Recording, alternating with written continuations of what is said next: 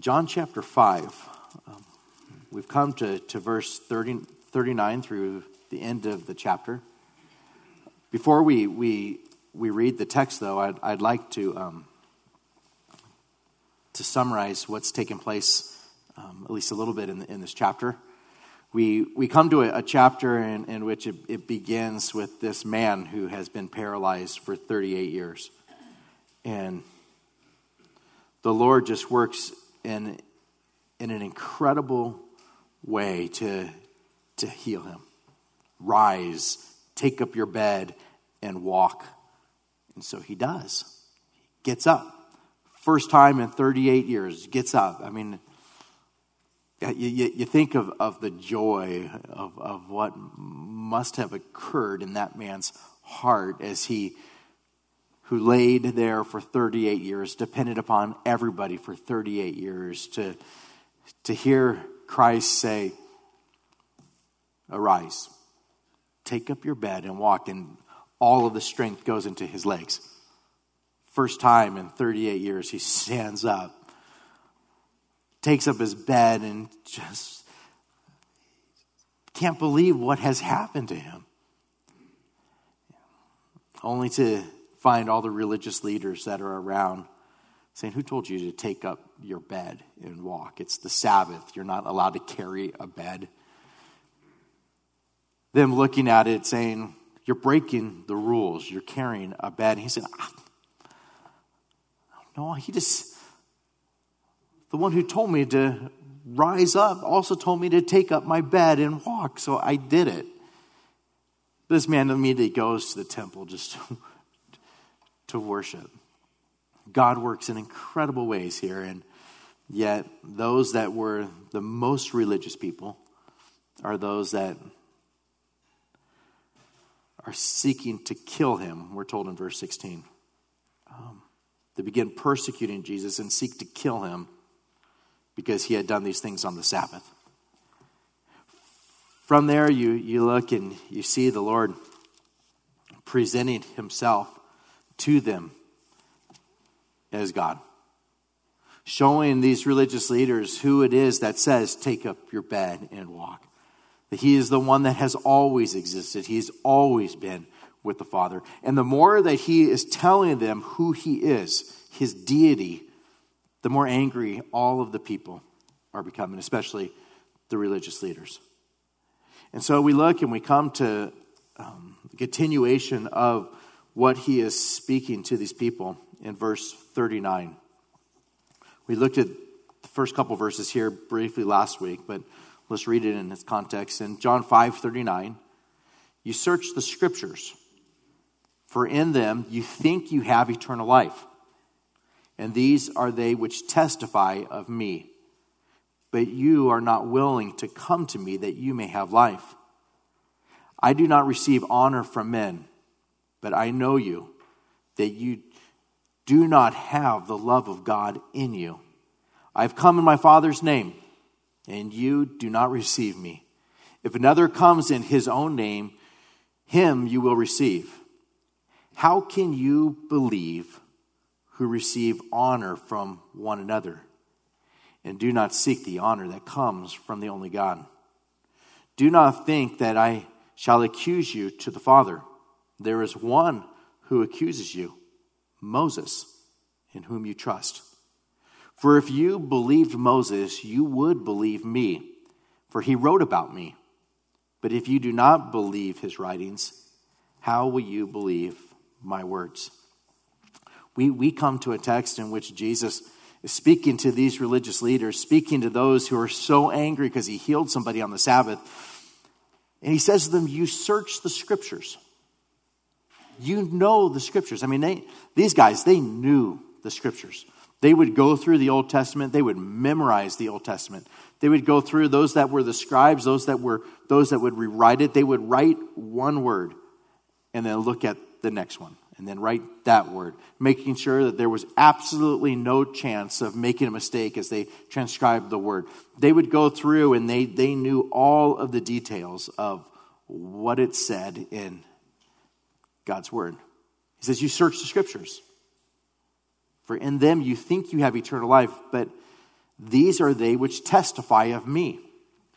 All of these things are pointing to me. They're talking about me.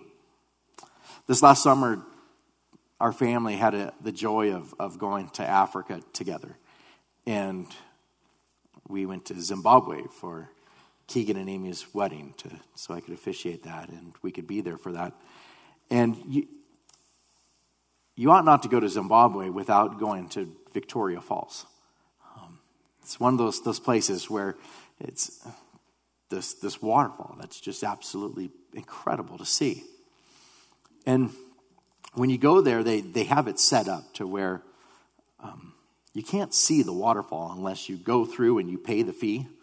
And they have fences all over the place. And so you, you have to go through this entrance and you have to pay some um, high fee to be able to go in, to be able to get a ticket, to be able to go see the waterfall.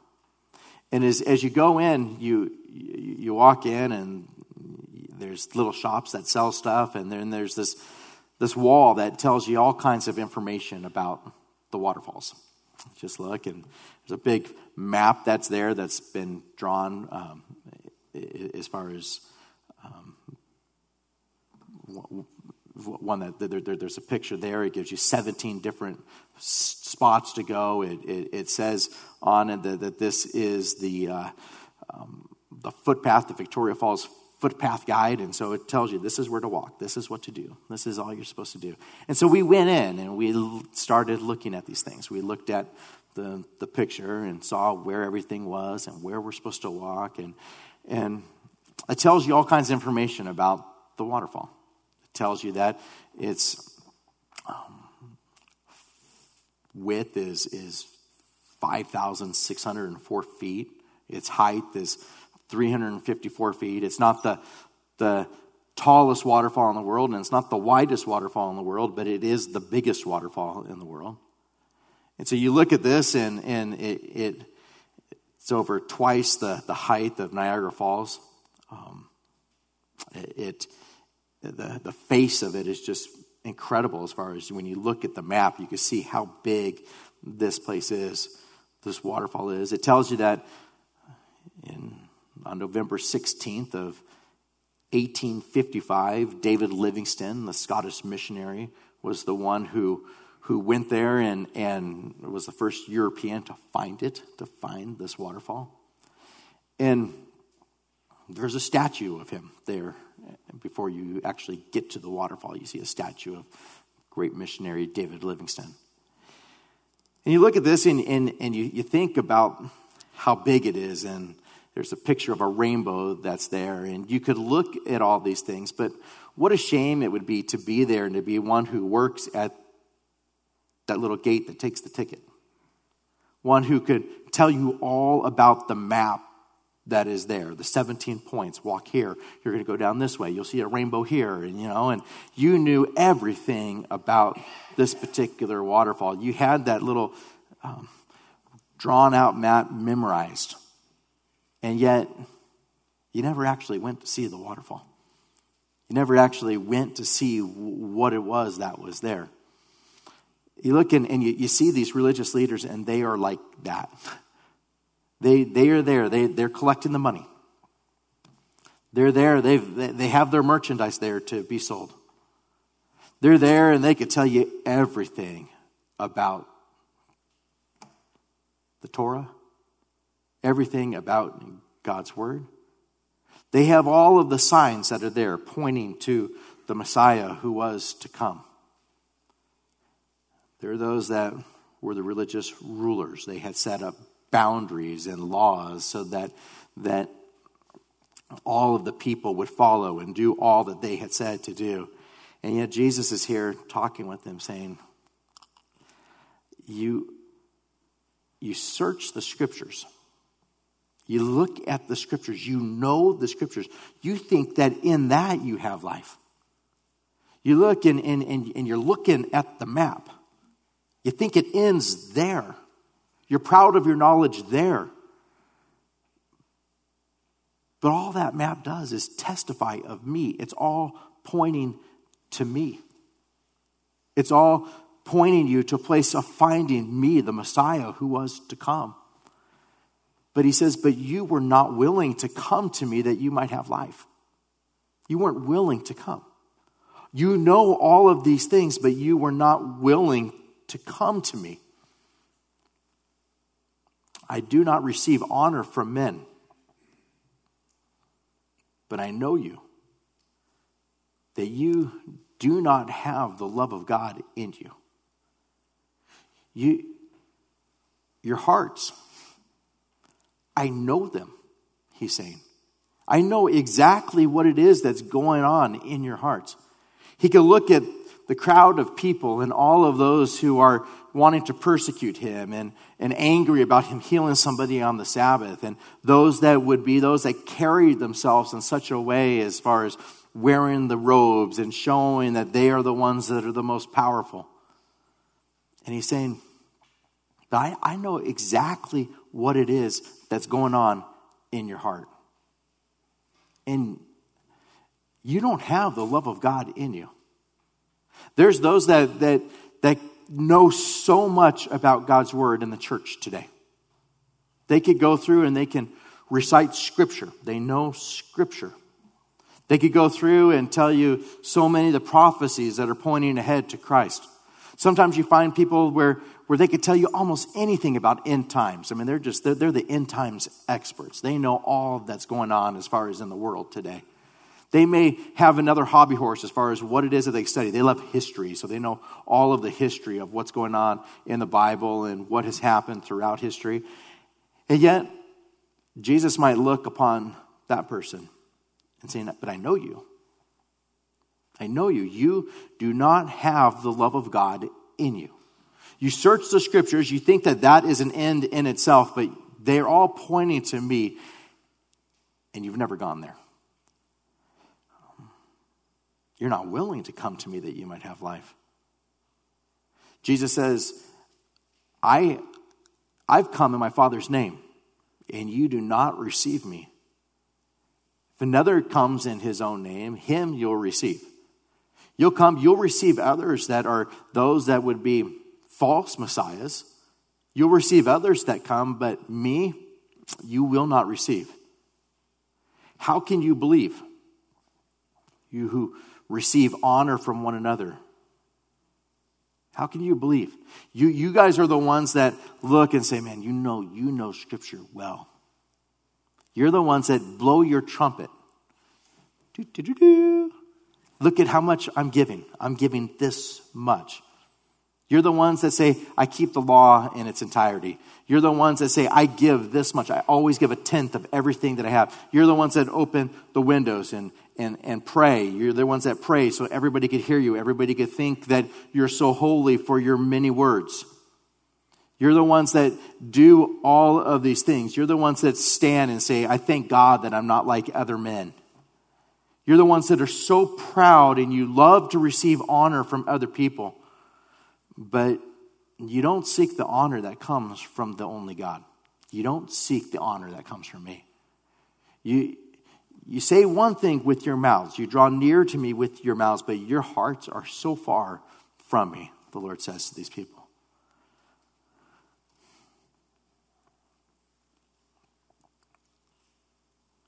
Do not think that I shall accuse you to the Father. There is one who accuses you, Moses, in whom you trust. He says to these people, Don't think that I'm going to accuse you. There's one that's going to accuse you. It's Moses. And these guys hearing this would have heard this and thought, what are you talking about? Moses. I mean, you, the Pentateuch, the first five books of the Bible, we know the first five books of the Bible. We know everything about the first five books of the Bible. And you're saying you're not the one that's going to accuse us, but it's going to be Moses? Moses is the one who, who's going to accuse me to the Father? Moses, the one that we trust, the one that we love, the one that we talk about all the time, the one who is our national hero. You're talking about Moses is the one that's going to accuse us? And Jesus says, For if you believed Moses, you would believe me, for he wrote about me. Now imagine Jesus saying this to these guys. You, if you believed Moses, you would have believed me. When he was writing, he was writing about me. When they were making the picture there, the map that was there at Victoria Falls, they were making the map so that you would go and look at the falls. It was done in such a way that you could know where the walking paths were, know where the 17 spots were. You're looking at this, you see it. He's writing about me. You're studying Moses' writings, but you don't believe him. You say that you believe him, but if you had believed him, then you would have believed me, because he's writing all about me. But you do not believe these things. You don't believe his writings. How will you believe my words? If you do not believe his writings, how will you believe my words? Look and, and Jesus has spoken to them in such a way in which he is showing the wickedness that's in their hearts and how far they are from him. We go through and, and, and read the, the writings of Moses. You could go through from beginning to end, beginning in Genesis, and going all the way through and look at it Genesis, Exodus, Leviticus, Numbers, Deuteronomy. Going through and reading and Jesus is just saying, all that is there, it's all testifying of me. It's all being written about me. To give you some examples, imagine all that took place in the Exodus. Let's, let's, turn with me in, in your Bibles to the book of Exodus to chapter 12 for a moment.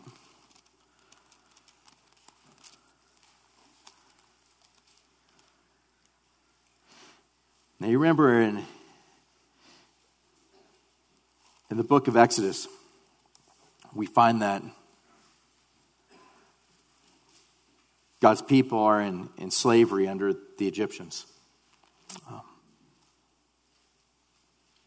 God calls Moses, um, works miraculously, has them be placed there in that little in that little basket, that little ark, and sent down the river. And he grows up in, in Pharaoh's house, and all that takes place. And and you come to a place where He's called upon the Pharaoh to let God's people go. And the Pharaoh has no desire to let God's people go. And then plagues start taking place.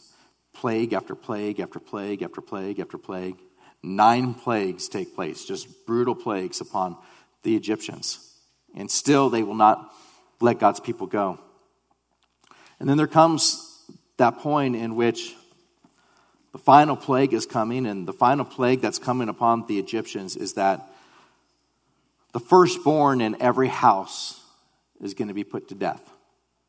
In every single home, the firstborn is going to be put to death. And we look at this and, and, and we see this plague and see what's taking place, and our hearts hear this and just think, okay, why? Why is this thing? I mean, why didn't they repent with the lice? Or why didn't they repent with the locust? Or why didn't they repent with the frogs? Or why didn't they repent when the water turned to blood? Why didn't they repent with all of these other things, the flies that came upon them? Why would they not repent? And, and, you just see hardness of heart and hardness of heart and hardness of heart to where finally you come to where it's, okay, the firstborn in every household is going to be put to death. Look at chapter 12 and verse 3. This is what's told to Moses, Speak to all the congregation of Israel, saying, On the tenth of this month, every man shall take for himself a lamb, according to the house of his father, a lamb for a household. And if the household is too small for the lamb, let him and his neighbor next to his house take it according to the number of the persons. According to each man's need, you shall Make your count for the lamb. Your lamb shall be without blemish, a male of the first year.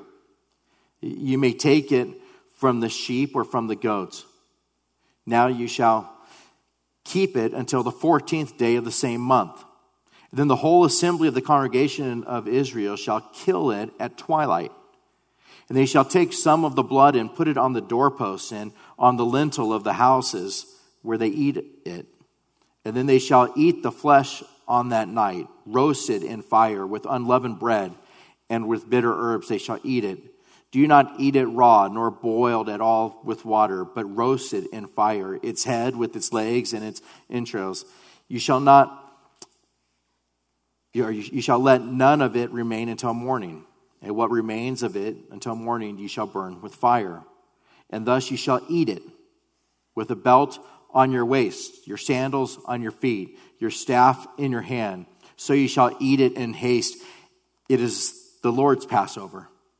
For I will pass through the land of Egypt on that night, and I will strike the firstborn in the land of Egypt, both man and beast. And against all the gods of Egypt I will execute judgment. I am the Lord.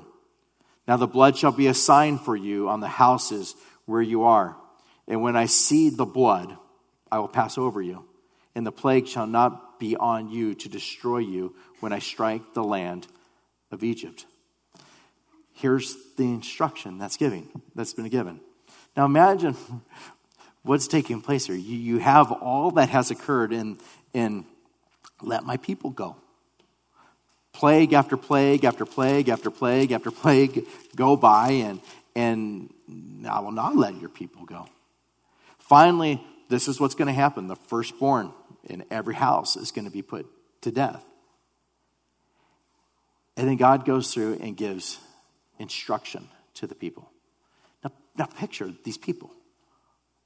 Millions of people, they're there, and here it is that, that Moses is supposed to give them this particular instruction. We just read through it. There's just incredible detail that's given. Here's what you're going to do on this particular day, you're going to take a lamb. On this particular day, you're going to kill the lamb. This is what that lamb has to be like. It has to be without spot or blemish. It has to be a male of the first year. It has to be your best. Can't have any spot or blemish on it. This is what you're supposed to do with it. This is how you're to kill it. Here's all of the details of what you're supposed to do. You're going to take some of the blood of that particular animal. You're going to take the blood of that, that lamb that doesn't have spot or blemish, and you're going to put it on the doorpost that's there. Put it on the doorpost. When I pass over, when they come to execute judgment on all of the people in the land, when I see the blood, I'll pass over. You're looking in, and they're hearing this. it doesn't say, when I pass over and I see the Egyptians. The Egyptians, their firstborn, will be put to death. It doesn't say it, it says all in the land of Egypt. That would be the Israelites included in it. There's a judgment that's going to come upon all of the land. The only way that you could ever escape this judgment that's going to kill the firstborn in every household is to make it so that you need to take a lamb without spot or without blemish. You need to kill it. Kill it. You have to kill it. You have to take the blood. You got to put it on the doorpost. It didn't matter. It, it didn't matter whose house it was.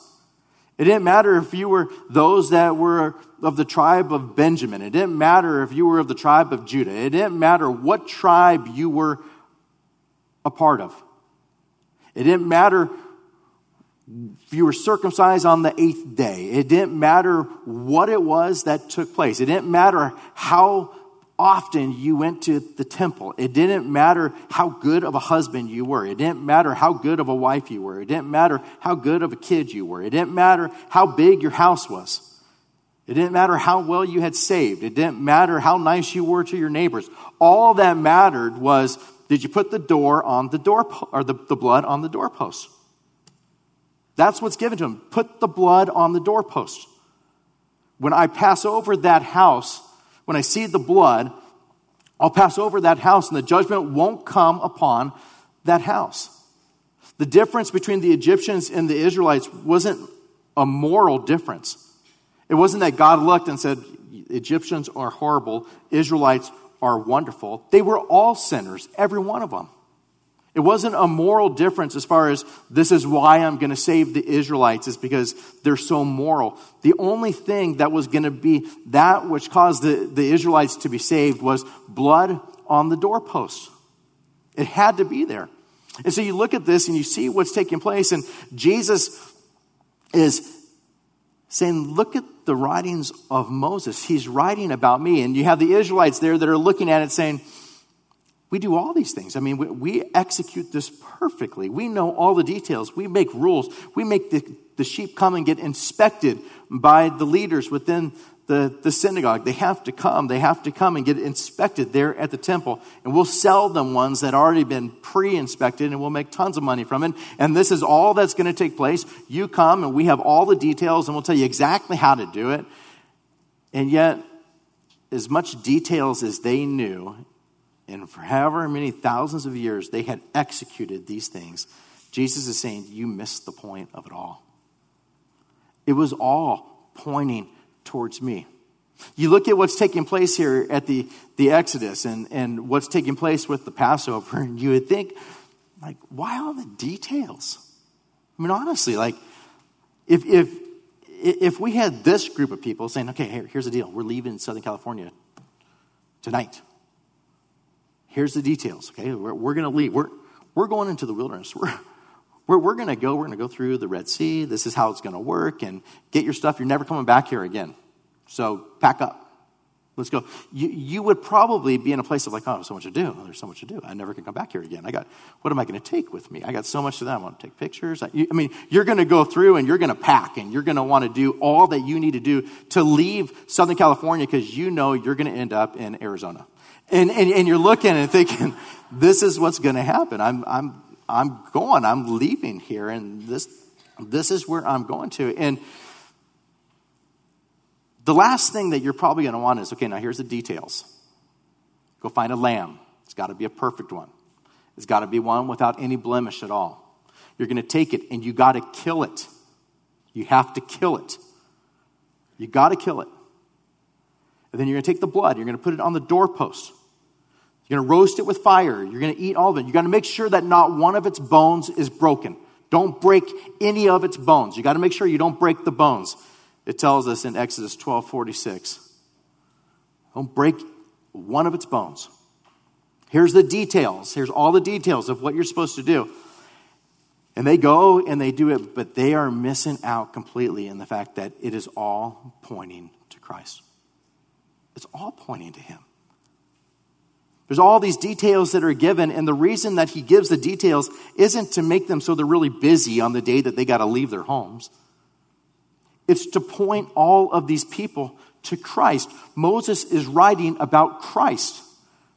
We go through and we, and we see it in 1 Corinthians 5 7, where it says, For indeed Christ, our Passover, was sacrificed for us. Christ, our Passover, was sacrificed for us. We see it in, in Hebrew, or Ephesians 5 2, where it says, Christ also has loved us and has given himself for us an offering and a sacrifice to God for a sweet smelling aroma. Hebrews 9:26 but now once at the end of the ages he has appeared to put away sin by the sacrifice of himself. All that's taking place there in the Passover is pointing to Christ. The one who John the Baptist looks at and says, Behold, the Lamb of God that takes away the sin of the world. The one in whom those that are putting him to death say, I find no fault in him. The one who was tempted in all things, yet without sin. The one who's there and as a, a sheep before those that are shearing it is silent, so Christ didn't open his mouth. You, you, you look, and all of the details are pointing to Christ, the one that would come and the one who would become that sacrifice for us, so that when God came and looked upon us, what would he see? When, when, when we deserve the judgment, just like the Egyptians saw the deserve the judgment, when the angels passing over and we deserve to go to eternity and hell, just like everybody in the history of this world deserves to spend eternity in hell. What is it that saves us? Is it that we're more moral or that we have bigger houses or that we've been good husbands or good wives or good kids? What is it that saves us? It's the same that saves us as that which saved them, and that is the blood. There has to be the shedding of blood for the remission of sins. And it had to be a lamb without spot or blemish. It had to be Christ who would become that Passover lamb for us. It had to be him. And Jesus is looking and they painted a picture. I mean, through Exodus, he painted a picture of this is what it's going to be like. I mean, even before that, you see Adam and Eve sin in the garden, and what happens? They're naked and they're hiding themselves. And God says, Who told you that you were naked? And they're there and they've covered themselves with fig leaves. And God comes and, and takes those fig leaves and instead makes them tunics out of animals that have been killed. An animal that had been killed so that, so that those skins, those skins that were once covering an animal, an animal that was killed is now the covering that's to hide the nakedness of Adam and Eve because there has to be the shedding of blood for the remission of sin. Why did God accept Abel's offering but not Cain's offering? Because one brought that which was of the fruit offering, the other brought that which was, was of a blood offering, an animal sacrifice, a lamb. You go through it all, all of these things are pointing to Christ to come. Exodus is just laid out so clearly for us. This has to happen. It has to be like this. And Christ is looking and saying, It's all pointing to me, all of it, but you, you will not come that you might have life.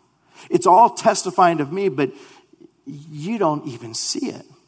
You, you just you, you want to kill me for healing someone on the Sabbath when all of these things are pointing to me. If you believed Moses, you would have believed me. I mean, you look and you think, why kill the lamb? I mean, why kill it? Why, why not just make a slight incision, take some of the blood, and put it on the doorpost? And the reason why is because there had to be that propitiation, there had to be that payment, there had to be the atonement, there had to be something that was killed, an innocent thing that was killed, so that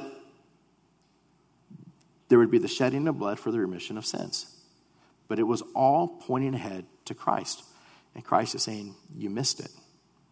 We see in Romans 3:23, for all have sinned and fall short of the glory of God, being justified freely by his grace through the redemption that is in Christ Jesus whom God set forth as a propitiation by his blood through faith to demonstrate his righteousness because in his forbearance God had passed over the sins that were previously committed. Now you look through faith, it had to happen. You, you take the Israelites, they could have taken the animal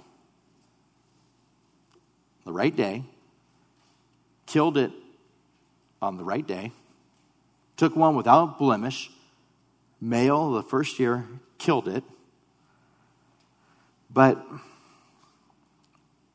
if they looked and said, well, we did most of it.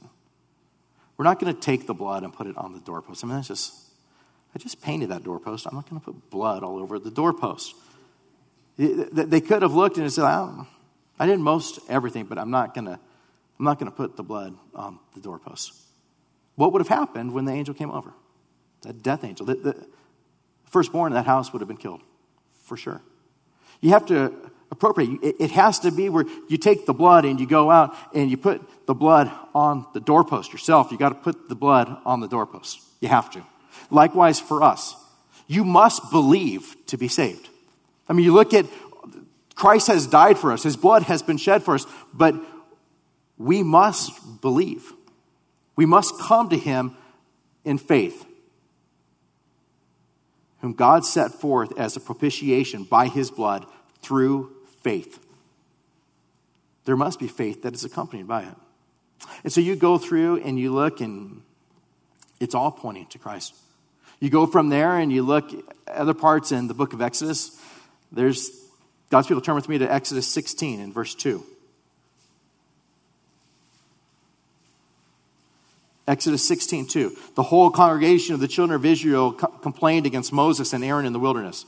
And the children of Israel said to them, Oh, that we had died by the hand of the Lord in the land of Egypt, when we sat by the post of, or by the pots of meat, and, and when we ate bread to the full. For you have brought us out into this, this wilderness to kill this whole assembly with hunger. And then the Lord said to Moses, Behold, I will rain bread from heaven for you. And the people shall go out and gather a certain quota every day, that I may test them whether they will walk in my law or not. I'm going to I'm to have manna. I'm going to have manna fall down from heaven. I'm going to have manna. It's going to land there every day. It's going to be white, symbolizing purity. It's going to be sweet, and they're going to have it, and they can go every day and get it, and they can eat it. In John 6 32, it says this Jesus said to them, Most assuredly, I say to you, Moses did not give you the bread from heaven. Moses didn't give you that bread from heaven. But my Father gives you the true bread from heaven. For the bread of God is he who comes down from heaven and gives life to the world. Then they said to him, Lord, give us this bread always. And Jesus said to them, I am the bread of life. He who comes to me shall never hunger. He who believes in me shall never thirst. What is Jesus saying? The manna came down. God, God is the one that sent the manna down. God sent it down. Moses didn't send it down. God sent it down. In the same way, God sent me down. I am the manna. I am the bread of life. I am the one that's white. I am the one that's pure. I am the one that you can take and eat of. And I'm there for you daily. I'm there for you always. And you will never, ever hunger again. When it talked about the manna, it was talking about me. We go through and, and we see it again in, in John 6 47. Most assuredly, I say to you, he who believes in me has everlasting life. I am the bread of life. Your fathers ate the manna in the wilderness and are dead. This is the bread which comes down from heaven, the one that one may eat of it and not die. I am the living bread which came down from heaven. If anyone eats this bread, he'll live forever. And the bread that I shall give is my flesh, which I shall give for the life of the world. I am the bread. It's my flesh. I am giving it to you. Whoever believes in me has everlasting life. Whoever eats of me, whoever trusts in Christ completely has everlasting life. It was all pointing to me. When Moses was writing those things, he was talking about me, and you've missed it all. You don't see it. You look at Exodus 17 in verse 2, if you'll turn there. Therefore, the people contended with Moses and said, Give us water that we may drink. So Moses said to them, Why do you contend with me? Why do you tempt the Lord? And the Lord and, and the people thirsted there for water. And the people complained against Moses and said, Why is it that you've brought us up out of Egypt to kill us and our children and our livestock with thirst? So Moses cried out to the Lord, saying, what shall I do with this people? They're almost ready to stone me. And the Lord said to Moses, Go on before the people and take with you some of the elders of Israel. Also take in your hand your rod with which you struck the river, and go, and behold, I will stand before you there on the rock in Horeb. And you shall strike the rock, and the water will come out of it, that the people may drink. And Moses did so in the sight of the elders of Israel. They're so thirsty. He takes this rod, and what was the rod used for? It was used to execute judgment over and over again. You see the rod being used for the purpose of executing judgment. He says, Take that rod and go and strike the rock. Now you may look at that and think, like, what, why? Just show me where the river is. Just show me. Tell me where to dig a hole. I don't need to go hit a rock. It's ridiculous. I mean, which one of us would ever think, like, oh, out there and, you know, find a boulder and hit it, and that's where you're going to get a drink of water? Nobody would ever think that way. Take that rod, go and strike it. And yet, God's saying, this is what I want you to do. Go, take that rod, the one that was used to execute judgment, take it, go, hit the rock. And when you hit the rock, water's going to come out and they'll be able to drink. Why? Why? Why say something like that? Isaiah 53, verse 4 Surely he's borne our griefs and carried our sorrows, yet we esteemed him stricken, smitten by God, and afflicted. For he was wounded for our transgressions, he was bruised for our iniquities, and the chastisement of our peace was upon him, and by his stripes we are healed. We look and we think of it. Why? Why strike the rock with that rod of judgment? The reason why is because Christ is the rock. Christ is the one that got struck with the judgment. Christ was the one that was smitten by God. He was the one that received that.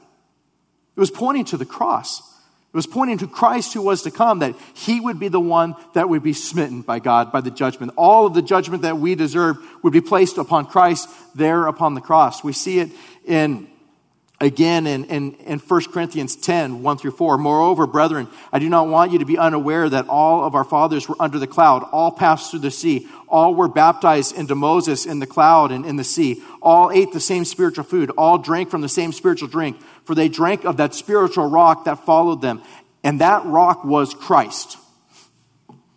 It was Christ. The rock that was smitten, it was Christ. That rock was Christ. And so Christ is saying, it all was pointing to me. It was all looking to me. The reason why he struck the rock was because it was pointing to the cross that was to come. All of the Old Testament, everything that Moses wrote was pointing towards me. It was all a map towards me. And you don't come to me that you might have life. You think that you have life because you know these things, but the love of God is not in you. All of the facts are there. You're the ones that are there at the gate. You're collecting the money. You're telling people where to go, but you have never seen me. You don't know me. All of the facts are there. You have all of the information, and yet you have missed me completely. The tabernacle. We see that it goes from there in the book of Exodus, talks about the tabernacle. What's with the tabernacle? Why the tabernacle? When we look in John 1:14, it says, The word became flesh and dwelt among us. The word dwelt there is he tabernacled amongst us. We beheld his glory, the glory as of the only begotten of the Father, full of grace and truth. The Word became flesh and dwelt among us. We beheld His glory, and the glory was of the only begotten of the Father, full of grace and truth. You see it again in Revelation 21 3. And I heard a loud voice from heaven saying, Behold, the tabernacle of God is with men, and He will dwell with them, and they shall be His people, and God Himself will be with them and be their God. Just as the tabernacle was a temporary dwelling place that the Lord had for the people before the temple was there, likewise, Jesus came to earth and tabernacled with us for 30 years. He is the tabernacle. He is the tabernacle. All of it was pointing to him. You have the Ark of the Covenant. The Ark of the Covenant's there and it's God's presence with them. What do they have to make the Ark of the Covenant with? It's made with wood and gold. Make it with wood and gold. Why? Because it's pointing to Christ's humanity and to his deity. Wood and gold. You go through and you look and you see what's taking place there, and God says, take, make a mercy seat, make it out of pure gold gives them all the details of what's supposed to take place with this mercy seat.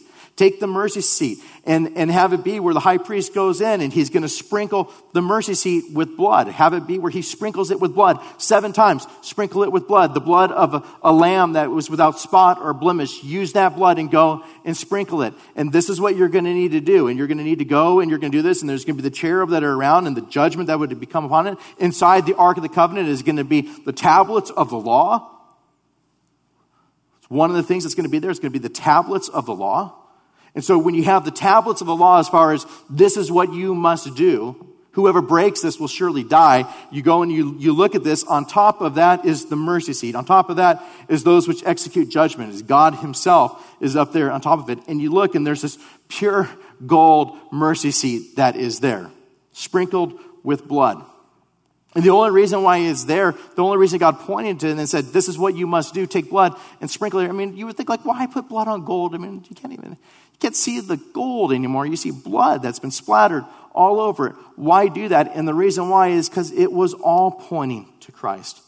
Romans 3:23 For all have sinned and fall short of the glory of God, being justified freely by his grace through the redemption that is in Christ Jesus, whom God set forth as a propitiation by his blood. That word propitiation is the exact same word that's used for a mercy seat.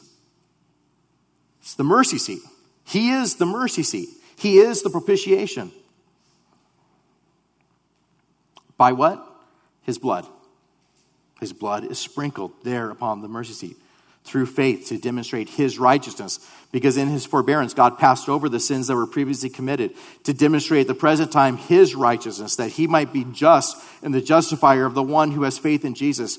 Where is boasting then? It's excluded. I mean, nobody would have ever gone into the, the, the, the Holy of Holies. The high priest would never go into the Holy of Holies and go and, and be there and have the thing tied to his ankle and go there and sprinkle the blood and do all these things, thinking, like, I deserve to be here. No one went in there with pride. I was just like, okay, like, I am terrible. My people are terrible. We've all sinned blood. I'm going to do exactly what you do, tell me to do. I'm going to sprinkle the blood there on the mercy seat. And the reason why it was all pointing to Christ, our propitiation, that He is the mercy seat. His blood was shed. So when God looks at us and His judgments to come upon us, and there is that which is the law that's there in the ark, that which is the law that's there, we look and before he sees the law, he sees the mercy seat, and the mercy seat is Christ, and his blood is covering it. And we broke the law, but the payment was done and complete to where when God sees it, he sees that the wrath that we deserve was placed upon his son, to where his blood has been shed. The one has been the substitute for us, to where we can now enter into Holy of Holies boldly. You look and, and you see the veil that's there. There's a veil that's there, and you look and you see in Exodus 26 30, 31, you shall make a veil woven of blue, purple, scarlet thread, fine woven linen. It shall be woven with an artistic design of cherubim. You shall hang it upon the four pillars of the acacia wood, overlaid with gold. Their hooks shall be gold upon four sockets of silver, and, and you shall hang the veil from the clasp and, and then you shall bring the ark of the testimony in there behind the veil. The veil shall be a divider for you between the holy place and, and the most holy. And so you have this divider, this veil that's there. He gives them incredible detail. It needs to be this thick. I mean, it's a thick piece of, of, of woven material, and it's got to be gold in it, and it's precious, and it's hanging there, and make it so that it's there. It's there between you and the Holy of Holies. And so here is this veil. And they're just okay, okay, okay. I'll, I'll, make the veil. We'll do it. Someone that can make cherubim, make it look beautiful. I mean, we're going to do it exactly the way that he said. And then you come to the cross, and what takes place? Matthew 27, verse 50. And Jesus cried out again with a loud voice and yielded up his spirit. And then behold, the veil of the temple was torn in two from top to bottom, and the earth quaked and the rocks were split. Why do the veil there in the temple? Because there was going to come a time when Christ was going to die on the cross. And when he did, the veil would be rent in two. It would be torn in two. And how would it be torn in two? From top to bottom. Why would it be from top to bottom rather than from bottom to top? Because it is God who tore that veil in half. It was all pointing to Christ. It was all pointing so they could look, and you and I could be here this morning and look and say, okay, I used to not be able to come into the Holy of Holies. I used to not be able to do it. But now the mercy seat has the blood of Christ that is upon it, and the law has been fulfilled in Christ, and He fulfilled all righteousness, and He made the atonement for me, and my sins are forgiven. And that veil, God tore it from top to bottom to where now I can approach His throne boldly, not because of my own righteousness, but because of the righteousness of Christ. And all of that was pointing to the fact that God is holy and we are not, and God made the sacrifice so that we can enter into the kingdom by faith through the blood of Christ for all eternity. And we look at this, and Jesus is saying, You missed it. You're missing it. It's all pointing to me. All of it's pointing to me. The serpent on the pole. serpent, these serpents, these fiery serpents go and they start biting the people of Israel in Numbers 21. Take the serpent, go make, make a serpent, God says. All these people are dying all over this. God says to Moses, Make a fiery serpent and set it on a pole, and it shall be that everyone who's bitten, when he looks at it, shall live. So Moses made a bronze serpent, put it on a pole, and so it was if a serpent had bitten anyone, when he looked at the bronze serpent, he lived. So snakes biting everybody. God says, Take, take a bronze serpent, put it in the middle of the camp. All your people are dying from all these fiery serpents because the judgment's coming. And just if they get bit, just tell them to go look at this bronze serpent in the middle of the camp. Just look at it, and you'll be saved. You'll live. Seems like a ridiculous thing to do. You're thinking, no, I mean, like, okay, I'm going to cut it. I'll suck out the poison. I'll spit it out. I'll, here's what we'll. No, God says, just take the bronze serpent, put it there. Just look at it. And then what are we told? John 3 14. And as Moses lifted up the serpent in the wilderness, even so must the Son of Man be lifted up, that whoever believes in him should not perish but have everlasting life, have eternal life. It was all pointing to Christ. The serpent, it's pointing to Christ. Look at him, believe in him. He became sin for us. It's not a matter of our works or what we could do. It is looking to Christ, our Savior. And Jesus says, just as Moses lifted the serpent up in the wilderness, even so must the Son of Man be lifted up as he hung there on the cross. That whoever believes in him should not perish, but have eternal life.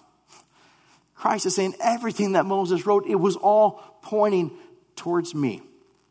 All of it. And so let's apply this for us this morning as we close. By the way, in case you're curious, we could go on for about another four days of just going through this and pointing over and over again to all of these pointing to Christ. I just had time for a few. But what about us? Um, see, see we, we, we have all of Moses' writings that will accuse us. But we have more than that. We have all of the Bible that would accuse us. I mean, if you sit here this morning and you're an unbeliever, and you see, like, ah, oh, you know, there's so many hypocrites in the church. Or I knew someone was a Christian once, and psh, man, they're one of the worst people I ever knew. I'm not going to believe in that. And God would just say, like, it's not me that's going to accuse you. It's Moses that is going to accuse you. It's my word that's going to accuse you.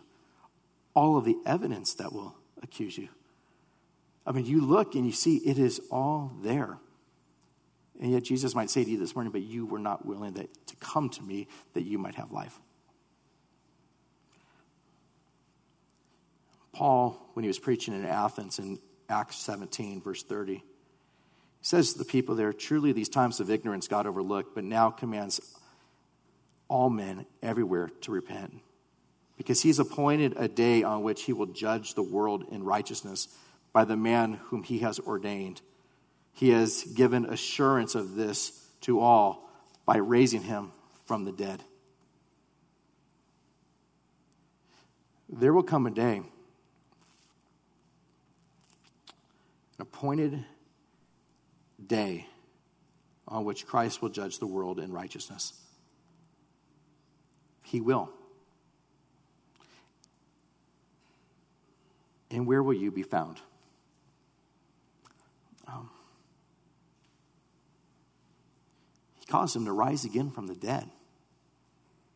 I mean, you could take all of the law of Moses, all of his writings, you could take all of the prophets, you can go all of scripture through scripture and see everything pointing to Christ. You can see all of the miracles. You can hear the testimony of John the Baptist. You can look at all of the scriptures and see it all pointing to Christ.